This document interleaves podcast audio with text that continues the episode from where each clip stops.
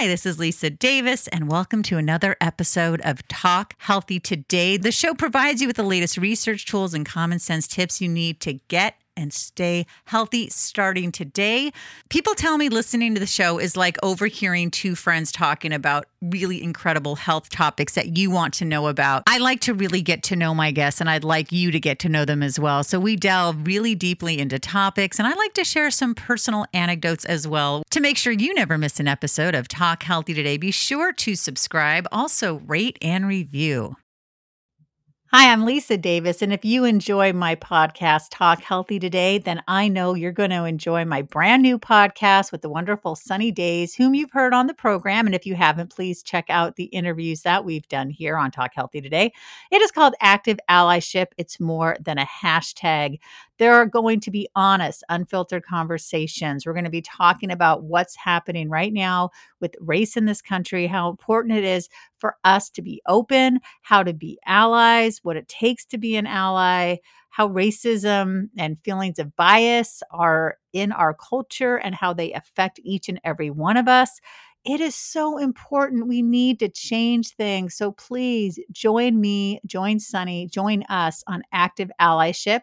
You can find it on iTunes, Spotify, Google Podcasts, and Stitcher. Thanks. Enjoy the show.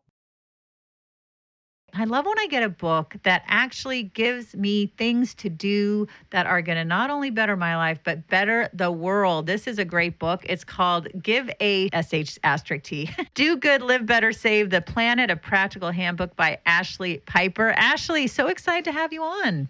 Oh, I'm so excited too. Thank you for having me. Yeah, the book is fantastic. You know, I, and I Thank have you. to say, I think what you've done is so good because you write a book that's really funny and enjoyable and clever and gives us those hands on tips that we all need.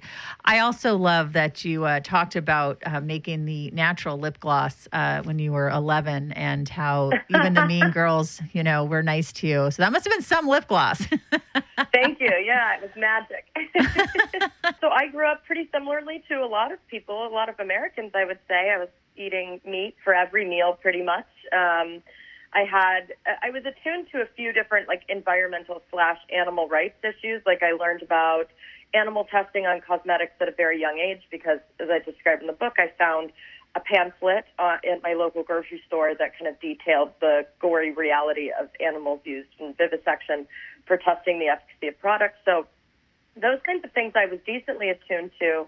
Um, but I I kind of just went on a personal journey uh, around sustainable living when I maybe was in my 20s, um, and I'm 37 now, and just was honing kind of personal habits and tips that I would pick up or develop um, just for myself, just for my own personal rubric of living.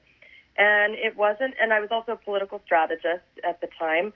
And I kind of had this like quarter life crisis where I really enjoyed my career, but I also thought, oh gosh, you know, the planet is really in peril.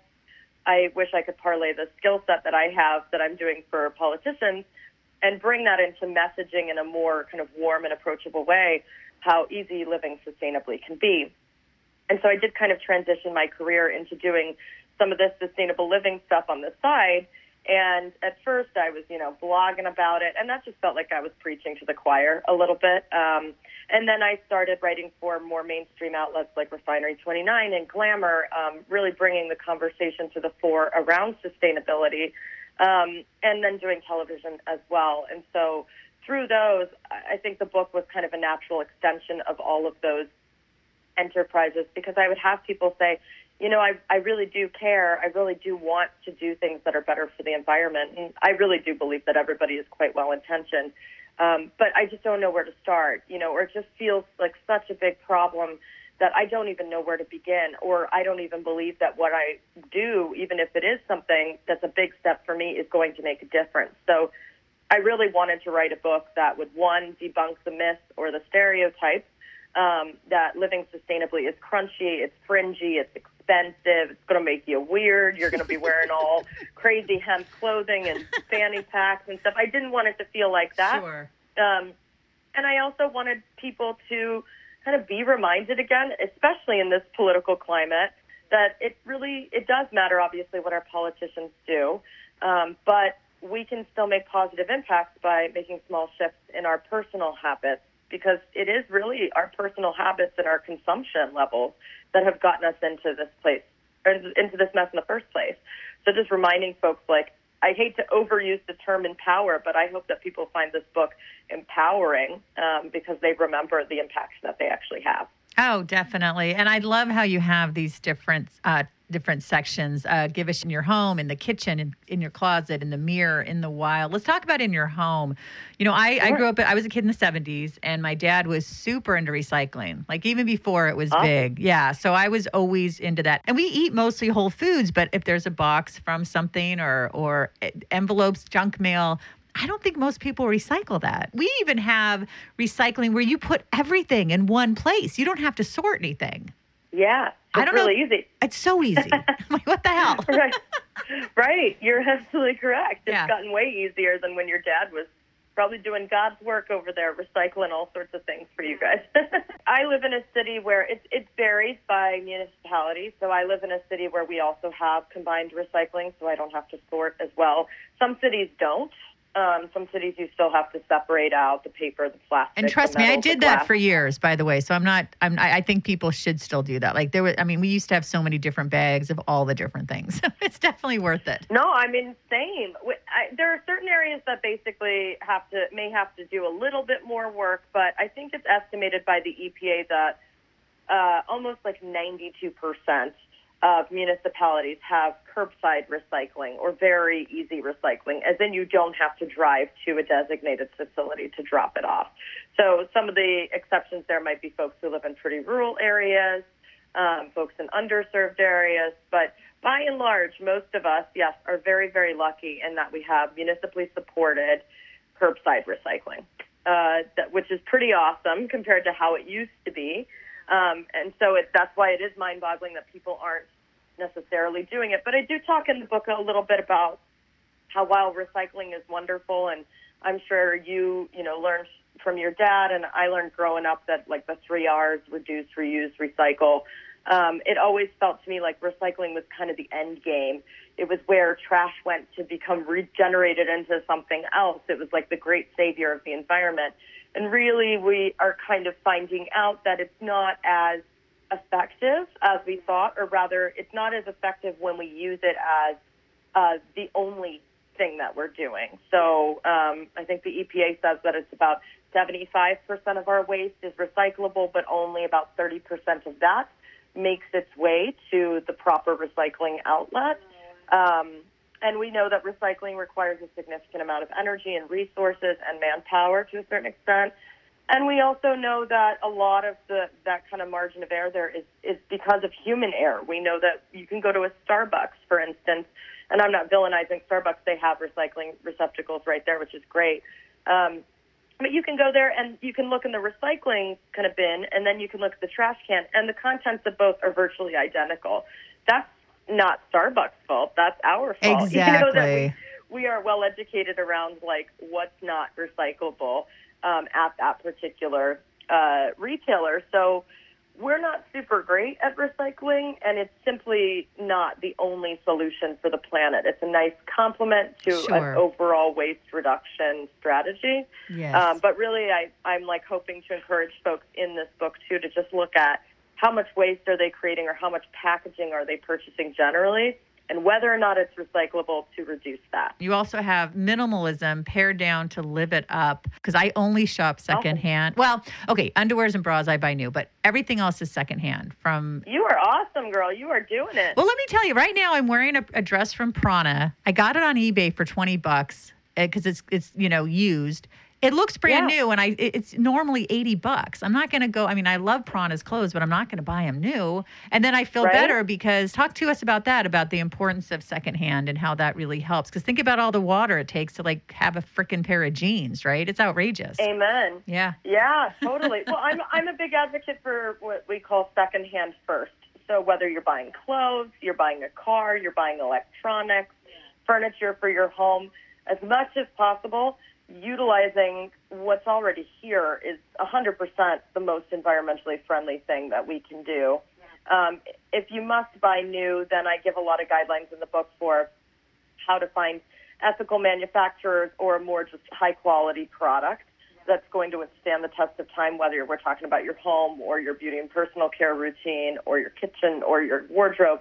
But yeah, secondhand first. And, and what I was hoping to also, just as, as an aside, to accomplish with this book, because I think you touched on it, and it brings me a lot of joy, is that I was really hoping to show people that not only are these little tidbits, you know, completely customizable to your life. I don't want somebody to pick up this book and go, "Oh God, it's all or nothing. I can't be perfect, so I may as well not try at all." Exactly, that ain't yep. the point of this. The No, point not at all.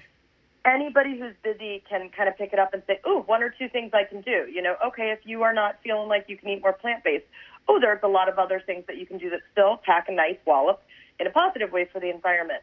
But I also wanted to provide all of the other benefits to living in this way. So you touched on a great one, which is high saving money, and everybody likes that. Oh, Secondhand shopping is not only better for the environment because all of those items are already here, but it's fantastic for your wallet and it's great for style. I know famous magazine editors at fashion magazines who almost exclusively shop vintage because they're tired of looking like everybody else when they go to these big events and stuff. They want something that feels unique.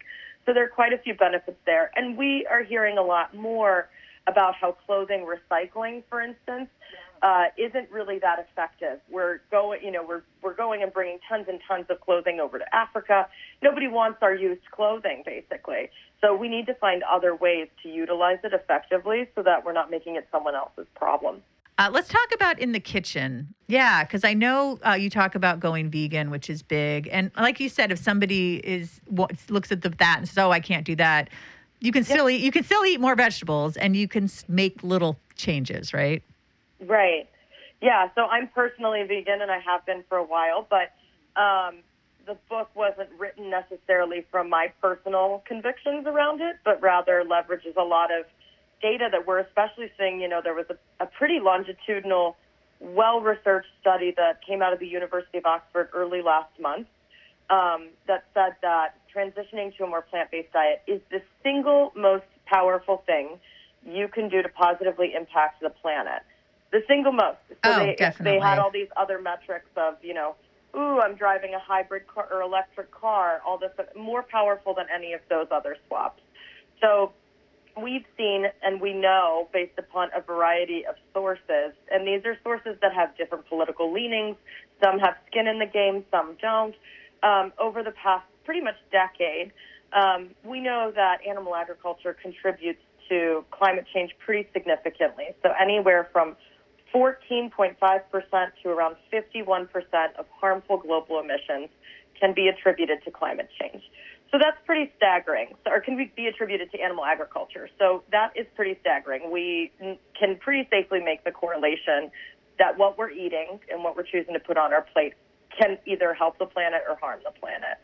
So we also know that animal um, products require significantly more resources than, say, a lentil so, or like soy milk. So um, because there's been studies that are related to that, how much water, how much land, how much transportation, fuel, all that is required to bring certain items to market.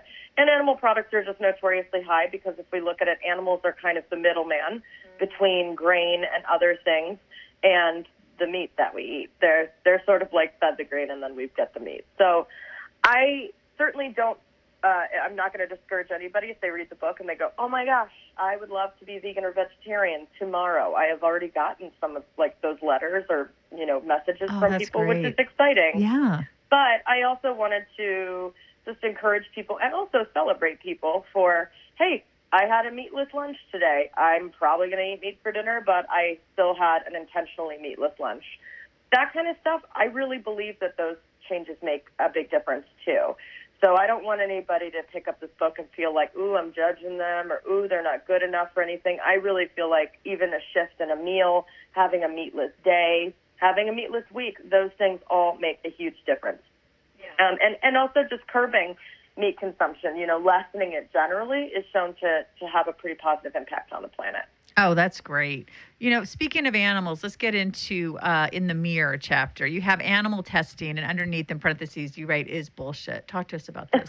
uh, yeah, this is this is kind of a banner issue for me because it was the thing I that was like my gateway drug into animal and environmental stewardship when I was 11, and I found that pamphlet. Yeah. So animal testing in the United States, at least, is a really kind of disappointing topic because there are so many other countries that have already outrightly banned it um, for beauty and personal care products. So pharmaceuticals is a whole other bag of worms, bag of marbles, whatever you want to call it. Yeah. Because there is a lot of animal testing that goes on in pharmaceuticals to determine whether or not something is quote unquote safe. So I won't even get into that. But for beauty and personal care products, it's really not necessary. It's not actually very effective. Um, a lot of the animals that are used for testing, they're not bioidentical to people. Shocker. So you know we don't we don't have the same responses as a rat does, for instance, to a shampoo or as a rabbit might. And the tests are really barbaric. You know they can range from more topical skin irritation tests, which can still cause significant damage to these animals, all the way to what they call kind of maximum lethal dose tests, which are forcing animals who are restrained, no painkillers, to ingest certain ingredients um, and in certain quantities to determine at what point those ingredients can actually be fatal. Um, so that is, you know, that's crazy, right? That Oh, we yeah. are that that's still going on for home cleaners, laundry detergent, shampoo, lipsticks, like just crazy. Especially since there aren't that many new ingredients that haven't already been, been tested being introduced in the market. Like, Yes. and we're not required by law in the United States to have any kind of animal tests done on those products. There's no governing body that says, hey, you know, it'd be great if you tested on animals. If anything, any of the governing bodies that do have any stake in uh, products coming to market are really encouraging folks to and companies to find non-animal methods of determining efficacy and effectiveness of the product. So it's it's a very like weird legacy issue because there are companies that have been testing forever, and there are companies that breed the animals that are tested on, and there's kind of a symbiotic relationship there that really involves money. And so it's something that, you know, we've seen the EU, we've seen Israel, India. There are a lot of countries that just say, mm, we're not going to do animal testing at all. And we're just pretty far behind on that. So I, t- I show readers how to find things that are quote unquote cruelty free, that don't involve any animal testing to come to market um, because I think it's important, and I think it's something that a lot of people might know about, but they certainly wouldn't think it's still going on today. It's way too Game of Thrones sounding to be going on Yeah. today. You're right. You know, Yeah, Mhm. it's true. Well, that's what's so good in the book is because people want to know. Well, then what do I buy, and what do, what label do I look for? What ingredients do I look for? So I actually have a, a podcast now, uh, which you should come on, called Just Ask David, which is with David Pollock. He creates natural uh, beauty products, and he has great stuff. If you look up Pure Attitude, they have really wonderful things. All right, I want to Oh, talk. awesome. Yeah, I want to talk a little bit about Pet Pals because if you go on my um, in uh, any social media, you will see my my pit bull blue. Uh, I call him Mr. Ooh. Baby. He is the sweetest boy in the world. I, I'm always like, ignore the bull, get a pit. In the book, I love how you have this pet pals, adopt, don't shop, and then you even have stuff on sustainable supplies, which are really cool because I think when you get a dog, uh, you automatically just run to the big dog or you know cat pet store place, you know, and you just Yeah. buy all the stuff. So talk to us a little bit about that. Well, um, one, Blue sounds like a doll. Uh, Oh, so two. I'm like you. I have uh, rescue and adopted animals who are like my children, Yep. and I mean, it is just from the same way that I look at actually like buying clothing or buying furniture for your home, getting anything secondhand that's already here on the planet existing is far more environmentally friendly. But then I do feel like there's an ethical component, and people do tiptoe around it because there are still folks who go to breeders to get pets or pet shops, God forbid, and they think, oh, well, it's not a puppy mill, so it's fine. Well, no, but it's not the best choice you can be making. And I'm sure I'm going to have pitchforks at my house over that one, but it's simply not. We know for a fact that in the United States, we euthanize millions of animals every year, Mm. and it's not because all of those animals are too aggressive No. to properly be rehomed. It's because there aren't enough families, there's not enough space in shelters um, to who are interested in adopting.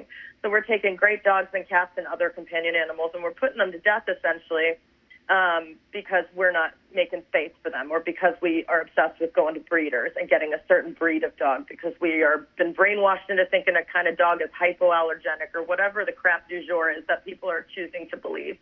So I really am a big proponent, like you are, of animal adoption. Yeah. Um, from a sustainability perspective, but also because I do believe it's like a moral imperative, right? Like oh, if we yes. know that millions of you know animals are being put to death every year needlessly, like, and yet we don't help that problem. That's on us. So yeah, uh, big time into that, obviously. But yeah, sustainable supplies. I kind of liken animals to kids. We think that, oh my gosh, we gotta get the fanciest stuff you know, for them, the best new toys, all this kind of stuff. We know that most pet food and also pet um, toys are made in China. Um, so that in and of itself has kind of resource burden and environmental impact, and then they have to be trucked over here. I have actually found that all my dogs really enjoy cut up old T-shirts tied into like you know ropes and stuff oh, yeah. that they can tug on, and it's a great way actually to get rid of like used underwear in a way that isn't throwing it in the landfill. It sounds kind of gross. You clean it, of course, beforehand. But I wanted people to know you don't have to go out and buy expensive stuff. No, you don't. It's kind of that old adage, like you know, you get a, the kids like a gift for Christmas, and it comes in the box, and they're more excited about the box. Exactly. I feel like that's kind of how animals are. So yeah, I wanted to give folks a little bit of guidance around if you do adopt a companion animal, you don't have to go and spend thousands of dollars on supplies for them um, one, they're going to be grateful as heck for to be part of your family, but two, there's a lot of very simple things that you can do to bring them joy and keep them occupied. Yeah, it's true. When it comes to you know babies, I mean, people just go way overboard with all the stuff. Mm-hmm. And I'm Mhm. again, I did a lot of secondhand shopping for when my daughter was born. You know, there's so much. To, Again, I, I love eBay because I can you can type in lot of clothes for newborn, and you'll get like so many things. And so, what so if someone's worn them before? I don't know. I to me, that's just the way to go. All right, and the I last, love it. Yeah, you it's, like, you it's know, really you good. Oh. the physical embodiment of this book, girl. You are like the OG of giving a shit. Woo woo. Oh, I do. I do. All right, let's talk about food shopping. I love this. BYOB. Know before you go. Shop with the list. Buy only what you need. Grab organic when you can. Support fair trade. Um, I like this. Eat ugly food. So we throw out a significant portion of our food, um, even after we've gotten it. But before it even gets to market, a lot of produce is just tossed because it's deemed not cosmetically appealing enough to be brought to the stores. So that's that's crazy in a country where there are people who are starving. Um, in a world where you know where there are millions of people who don't know where their next meal is coming from, where there's famine in other countries, it is criminal that we're throwing out properly good food just because we don't think it looks as good. So there are actually some cool companies like Imperfect Produce that will send you boxes of less cosmetically appealing fruits and vegetables that they have rescued um, from the pre-market cycle and bringing it to people because it all tastes the same, and in some cases it tastes even better because we know that those heirloom varieties can look kind of funky sometimes, but they're you know the nutritional profile's all there, the flavors all there. So I do encourage folks to, when they go to the grocery store, you know, to buy things that might look a little wackier because those are going to go to waste. Oh, um, completely. Yeah, and and the the other tips in there, you know, the one one woman called or called me. She messaged me on Instagram and she said, "Oh my god." And it felt to me like almost the simplest and silliest thing, but she said, "I would have never thought that I need to snap a picture of my fridge and my pantry before I go to the store, but it has saved me so much time." oh, She that has such a great idea. so she just, with her phone, snaps the picture and goes to the store. And if she ever has the question of, ooh, are we out of this or whatever, she can just look and she knows.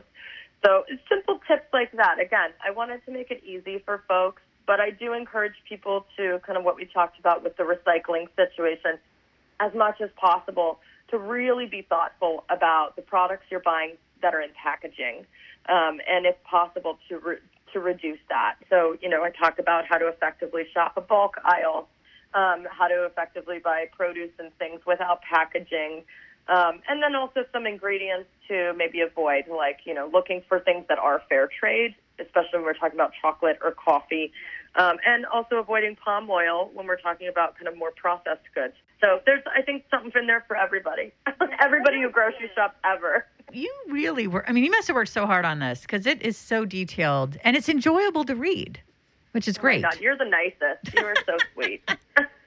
you making me feel good over here. Well, I would imagine your book is doing well. I mean, it is so good. And by the way, you have on the cover The time for stepping up and protecting our planet is now, and this book is an easy, enjoyable place to start. Moby.